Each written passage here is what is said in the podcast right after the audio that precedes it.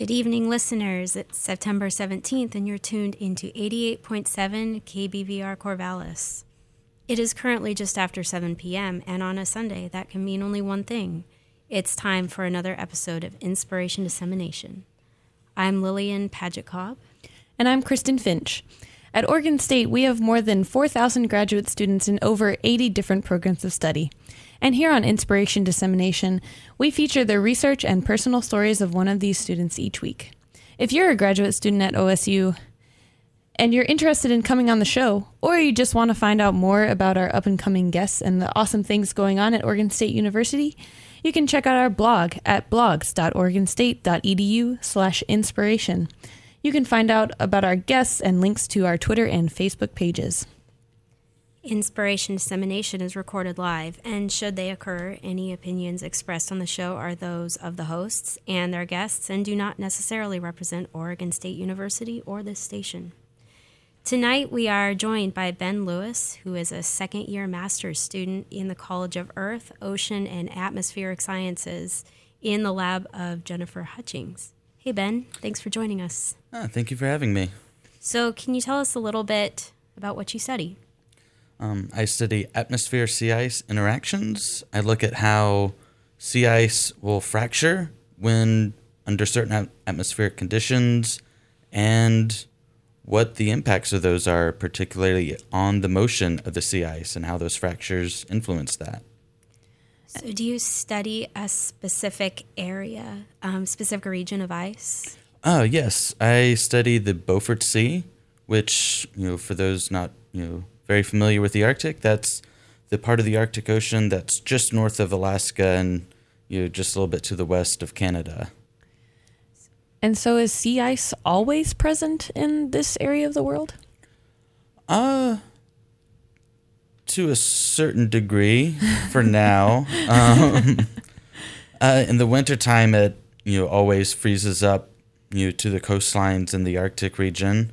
Um, in the summertime it's you know varies from year to year how much it retreats. There's normally a little bit of sea ice in the you know Beaufort, you know, and if it lasts for more than one summer, it becomes multi-year sea ice. And so, how do you uh, study these fractures in sea ice? Well, I you look at av- our satellite imagery with in the uh, thermal band, so I can see it in the wintertime when there's no light. And I use these satellite images to see when these fractures are appearing. And from that, I then look at the um, atmospheric data from reanalysis models to try and see what the atmosphere was doing approximately when that fracture formed.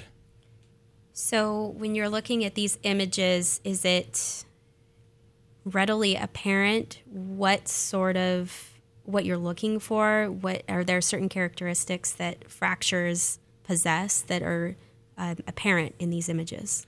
Uh, yes, in the thermal imagery, it's essentially measuring heat you know, ice is very cold. Um, ocean is you know, much warmer, and so when these fractures appear, you you'll see this large bright line you appear in the ocean, and you these fractures that the satellite images are picking up. You, I'm not seeing you small small little cracks in the ice. These are hundreds of meters across, hundreds of kilometers long. So they're they're pretty visible. And so then you're trying to correlate that image or the appearance of that image in uh, in time to what was going on in the atmosphere also at that time. Yes, um, it's a very observational study. Although you know, observing what's happened in the past, hard to do. Uh, you know, the real time doesn't. Uh, you know, it takes too long to process. So it's not like a perfect uh, not a perfect correlation, but you're still trying to predict when these things are going to happen. Right. You the um, you these leads can you appear at any time of the day. I just get a satellite image.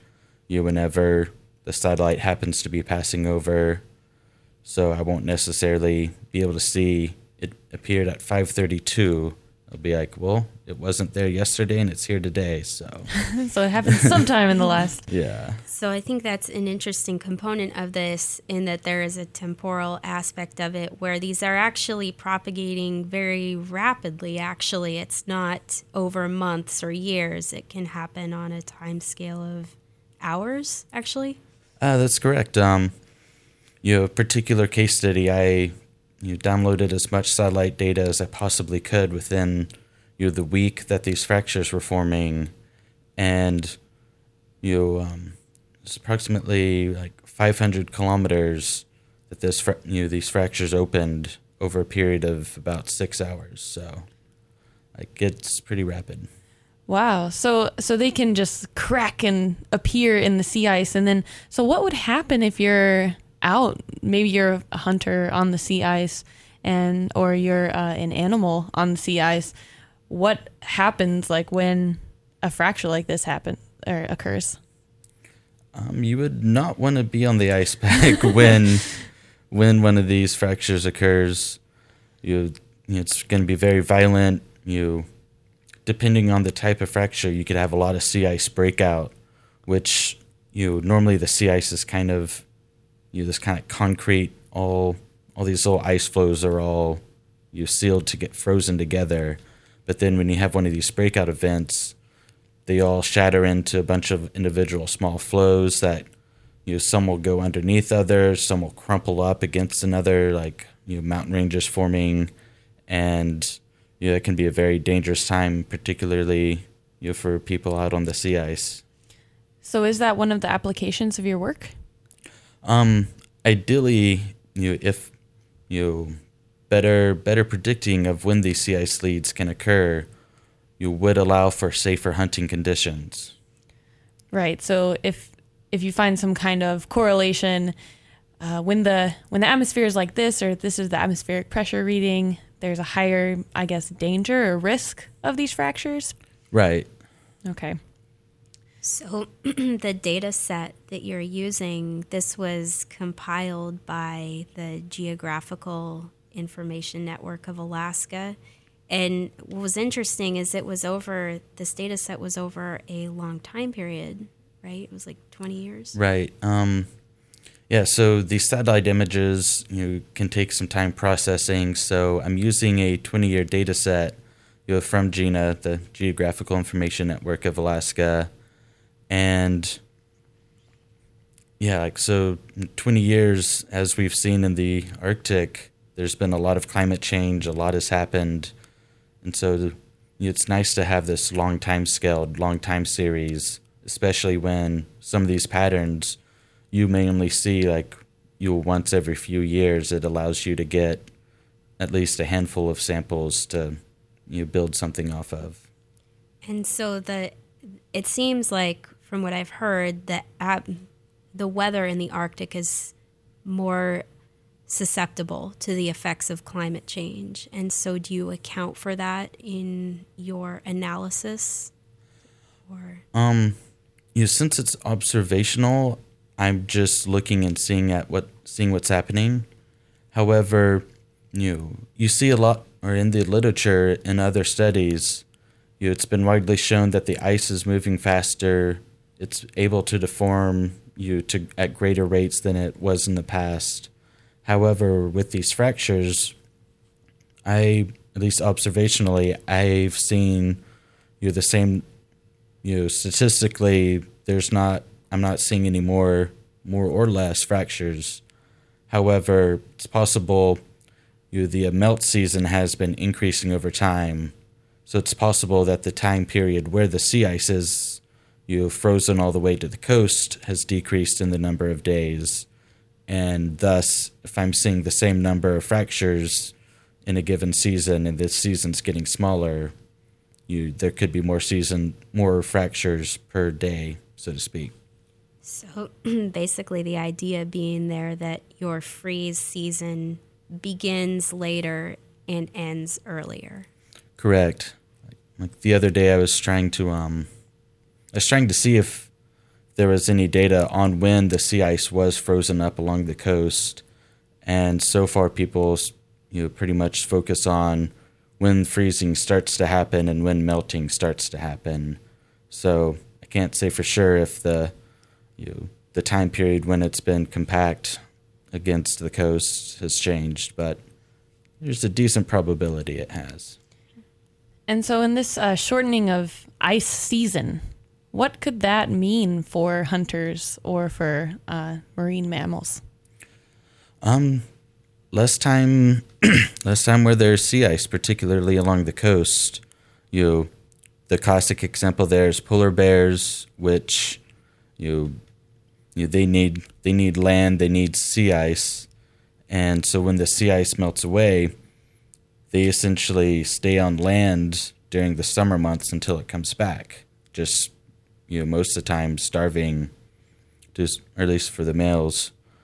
Um, for other animals, um, like there's there's a whole wide variety of factors going in. The sea ice sea ice melt normally leads to an algae bloom because now there's finally sunlight hitting the ocean. But if that happens too early in the spring, the winds are still you know, kicking up and like mixing to a very deep layer, and you don't have a very good algal bloom, which then the small fish don't get to you know get as fat. You know that that hurts cod harvests. Um, there's been correlation with decreased fish harvests, you know, in the years after early sea ice melt. Okay, so the implications could be pretty yeah. dramatic in the shortening of ice ice formation season, but it sounds like a very interesting uh, landscape. Well, maybe not a landscape because it's ice, but kind of a dynamic landscape where these fresh these fractures form, they open up, and then do they stay? Is that like is a fracture permanent for the rest of the season, or could they also close up thereafter? Um, no, these are very um, very dynamic features of you'll see them open up in the satellite imagery one day and you know, depending on how big the fracture was, you won't even be able to see it four or five days later. Other times you can see you can see like the scars of the fracture, but the ocean's been exposed to the air. And so it's frozen you know, not quite as thick as the surrounding ice, and so you can still you see it in the imagery, but you within hours to days, these fractures will freeze you freeze over again. So one thing I'm curious about is this idea of fractures formed under high versus low pressure. Is that something that you're specifically looking at? Um, yes, most of you know, a lot of other studies have seen you know, fractures forming under high pressure conditions. And in the Beaufort Sea region, high pressure is the, the dominating um, atmospheric condition, like the prevailing atmospheric condition in the region. Is is sorry? Is uh, there a specific sort of um, atmospheric characteristic that is personified by high pressure? Uh, How would we recognize that? Yeah, so um, in this area, it's called the Beaufort High, it's you know you won't necessarily see it on any single day. However, when you average the sea level pressure over months, you always see this high pressure in the region, and it's you know made up of you know about once a week or so a high pressure system moves across the region, but you know every now and then a low pressure will also move across. And so low pressure means more rain. Low pressure. Yeah. Um, sorry. Uh, yes, low pressure. Low pressure brings rain. Um, also, you know, rain means there's clouds, and when there's clouds, the satellite, you satellites only pick up the clouds, and so my research is, you know, luckily there is mostly high pressure, so I get to see, you have clear skies to see the ice pack most of the time, but anytime there's clouds or fog, I'm I'm blind basically. Wow. So the clouds represent an actual, real, practical challenge in being able to analyze your data. Right. It's interesting. Um, so thinking about actually the ice itself, um, you mentioned that what you're looking at specifically, the width on average is around 250 meters wide. Is that the smallest that you can observe? Y- yes, that's you know that wouldn't necessarily be the average, but you know 250 meters wide is the smallest fracture width that I can you know that I can see within the imagery, and several of them are you know, could be up to like a kilometer, kilometer and a half thick, or wide. Okay, so fractures. so these are like pretty big features and noticeable, or uh, you can only notice them if you if you uh, if you can see them because they're big enough for the satellite to pick up. Right. there, there's plenty of smaller fractures that happen within the ice pack, and newer satellites are able to pick those up. You know, with um, you know, resolution going down to tens of meters. However, those are newer satellites, and you don't have as long of a time series to to look at that. Right. So for yours, you're looking back when the data set was, uh, the data was initially collected was in 1993. Right. So of course the technology is not the same as it is now. Yeah. Yeah. we we've there's actually some um some satellites with publicly that are publicly available that go down to like 40 centimeters but you know, that's very very low time resolution you, you're not going to get you know one image per day with that And maybe a a fracture that is so small would be pretty ephemeral anyway. i don't know if we know but there's a good chance yes Okay. So you mentioned these are publicly viewable. Is this something that anybody can go look up on the internet, like a live stream of um, the satellite imagery? Uh, it, to my knowledge, not a live stream of it. However, you know, like the NOAA, the NOAA satellites, you go to the website, you register with them, which is essentially I'm not using this for commercial use, or if you do, you have to get permission or something, and you can go download the satellite imagery, and it comes in a file that's not a picture you can look at. You have to you process the imagery yourself and Okay, so it's not like a But, yeah, not like it's not hobby. easy, no. yeah. Uh, I should say that you also, I think, shared one image for the blog with us, didn't you? uh, yes i did So definitely check that out, blogs.oregonstate.edu slash inspiration, and read a little bit more about Ben's story as well. For those of you who are just joining us, you are listening to Inspiration Dissemination on KBVR Corvallis on Oregon State University campus. And we're sitting down with Ben Lewis, and he studies sea ice fractures and their interactions with the atmosphere.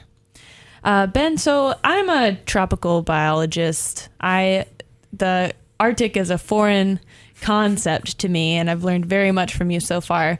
I'm wondering how you became interested in studying Arctic topics in the first place. well i did my undergraduate in physics uh, back at the university of arkansas which doesn't really have any or inherently there isn't anything particularly environmental about it however you know studying abroad you know studying marine ecology and you know, then later atmospheric science down in Australia and then New Zealand, respectively. And yeah, you know, I enjoy being outdoors. I love the environment, and seeing that I can apply my knowledge of physics to the environment, you inspired me to want to go into climate research, which is like saying I want to study, you know, history. It's a very broad field. Yeah. So I came here to Oregon State. I worked on a post-bac, a, uh second bachelor degree, and from there I was able to, you know, focus my interests down into polar research, and I started working with my advisor during my post-bac, and you it blossomed into a uh, master's program. Right. So uh, a little bit about your time in New Zealand. So that was when you had a little bit of a bump because there was an earthquake that happened while you were there. But you that was that. Would you say that's re- when your like physics, your knowledge of physics, and kind of your your interest in that uh, collided with more like climate science, and that's really what propelled you then to go into a more specialized bachelor at um, at Oregon State. Uh, yes, I took a um, or at the time I was also working on a minor in geology, and they had a class called geophysical fluid dynamics, and I take took that class thinking it was going to be how magma moves or something, yeah. What, and then you know, it turns out it's all about you know, lapse rates in the atmosphere, fluid dynamics, you know, you know, with an atmospheric um, emphasis, and I really enjoyed that class, and that launched me on my path that I'm on today. So, what about Oregon State for what made you select Oregon State for your post bac then, coming from Arkansas? Well, um, as many people my age have done, uh, my dad was living out in Salem.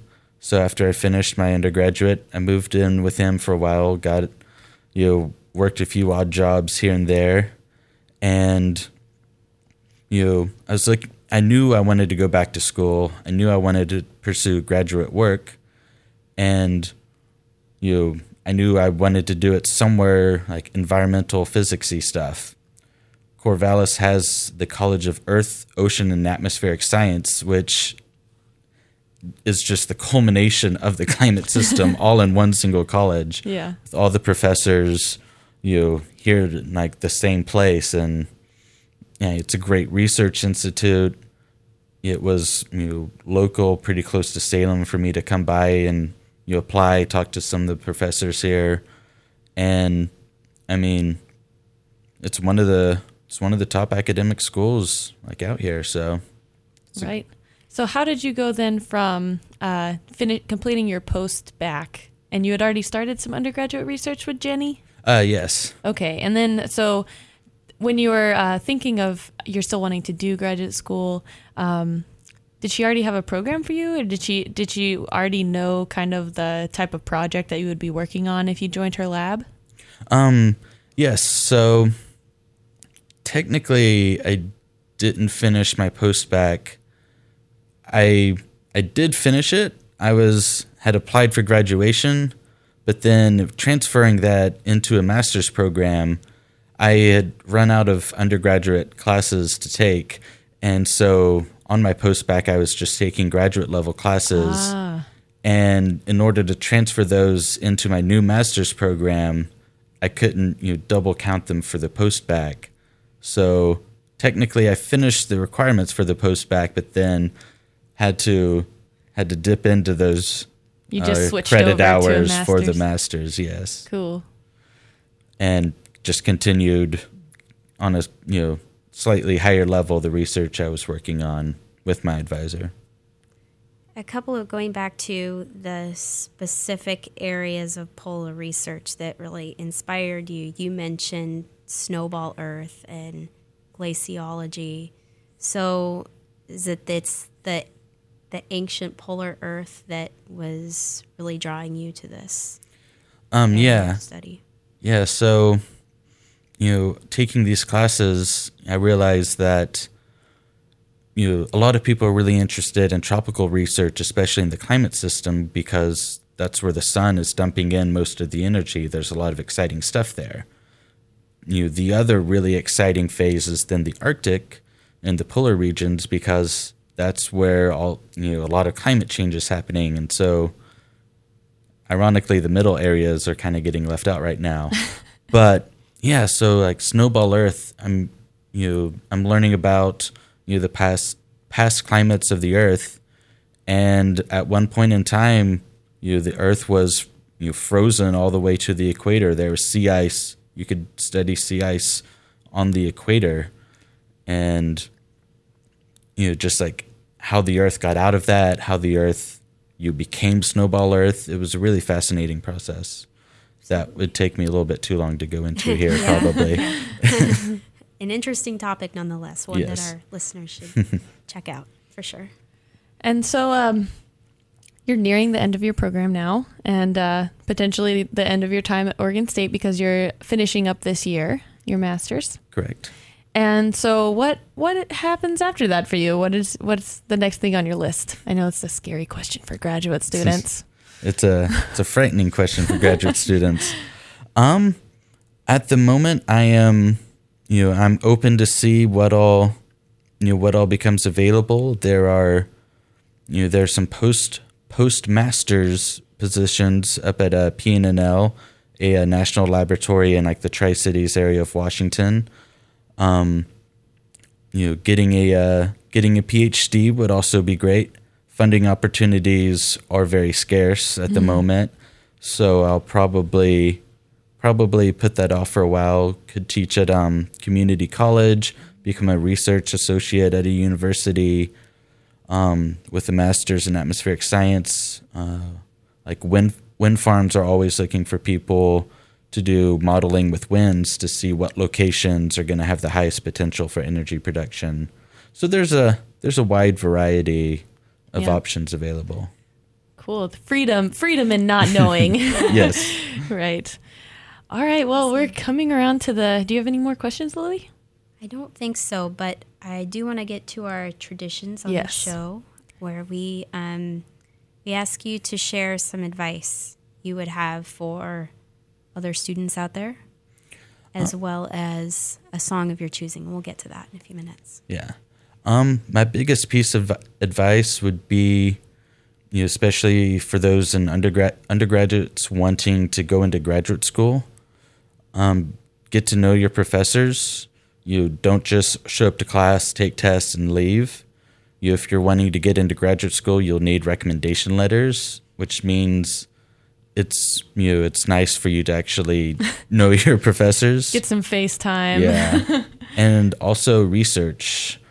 You know, during my undergraduate, you know, back at University of Arkansas, yes, I was interested in environmental stuff. There wasn't, you know, the research there was astronomy, engineering, you know, that sort of base. So I had zero, you know, zero research experience coming in. And that's definitely a negative when you're trying to apply for graduate school. So research, get to know professors, Very good. And then our final tradition is for you to share a song with us. And we have to ask what song you chose and why. Um, I chose the Animals version of House of the Rising Sun. It's not the most accurate to the original folk song, which you nobody really knows exactly who wrote it, but it's a great song. It's you know kind of southern rock, and it's got a great little great little solo in the middle. Yes. Yeah, it's a classic. All right, Ben. Well, thank you so much for joining us on Inspiration Dissemination. I'm Yes. glad to have a fellow Arkansan, even though we're both expats now. It was my pleasure. And uh, you're listening to Inspiration Dissemination. We were just talking to Ben Lewis from the College of Ocean, Earth, Ocean, and Atmospheric Sciences about sea ice fractures. And uh, we're on every Sunday, every Sunday at 7 Yeah. p.m. Yes. Unless we're not, then we'll have a rebroadcast. But we're on usually every Sunday at 7 p.m. You can hear Inspiration Dissemination on KBVR Corvallis. And we're going to end the show with uh, The House of the Rising Sun, The House of the Rising Sun by the Animals, which is a request of our guest, Ben Lewis. All right. Thank you very much. You heard it on KBVR.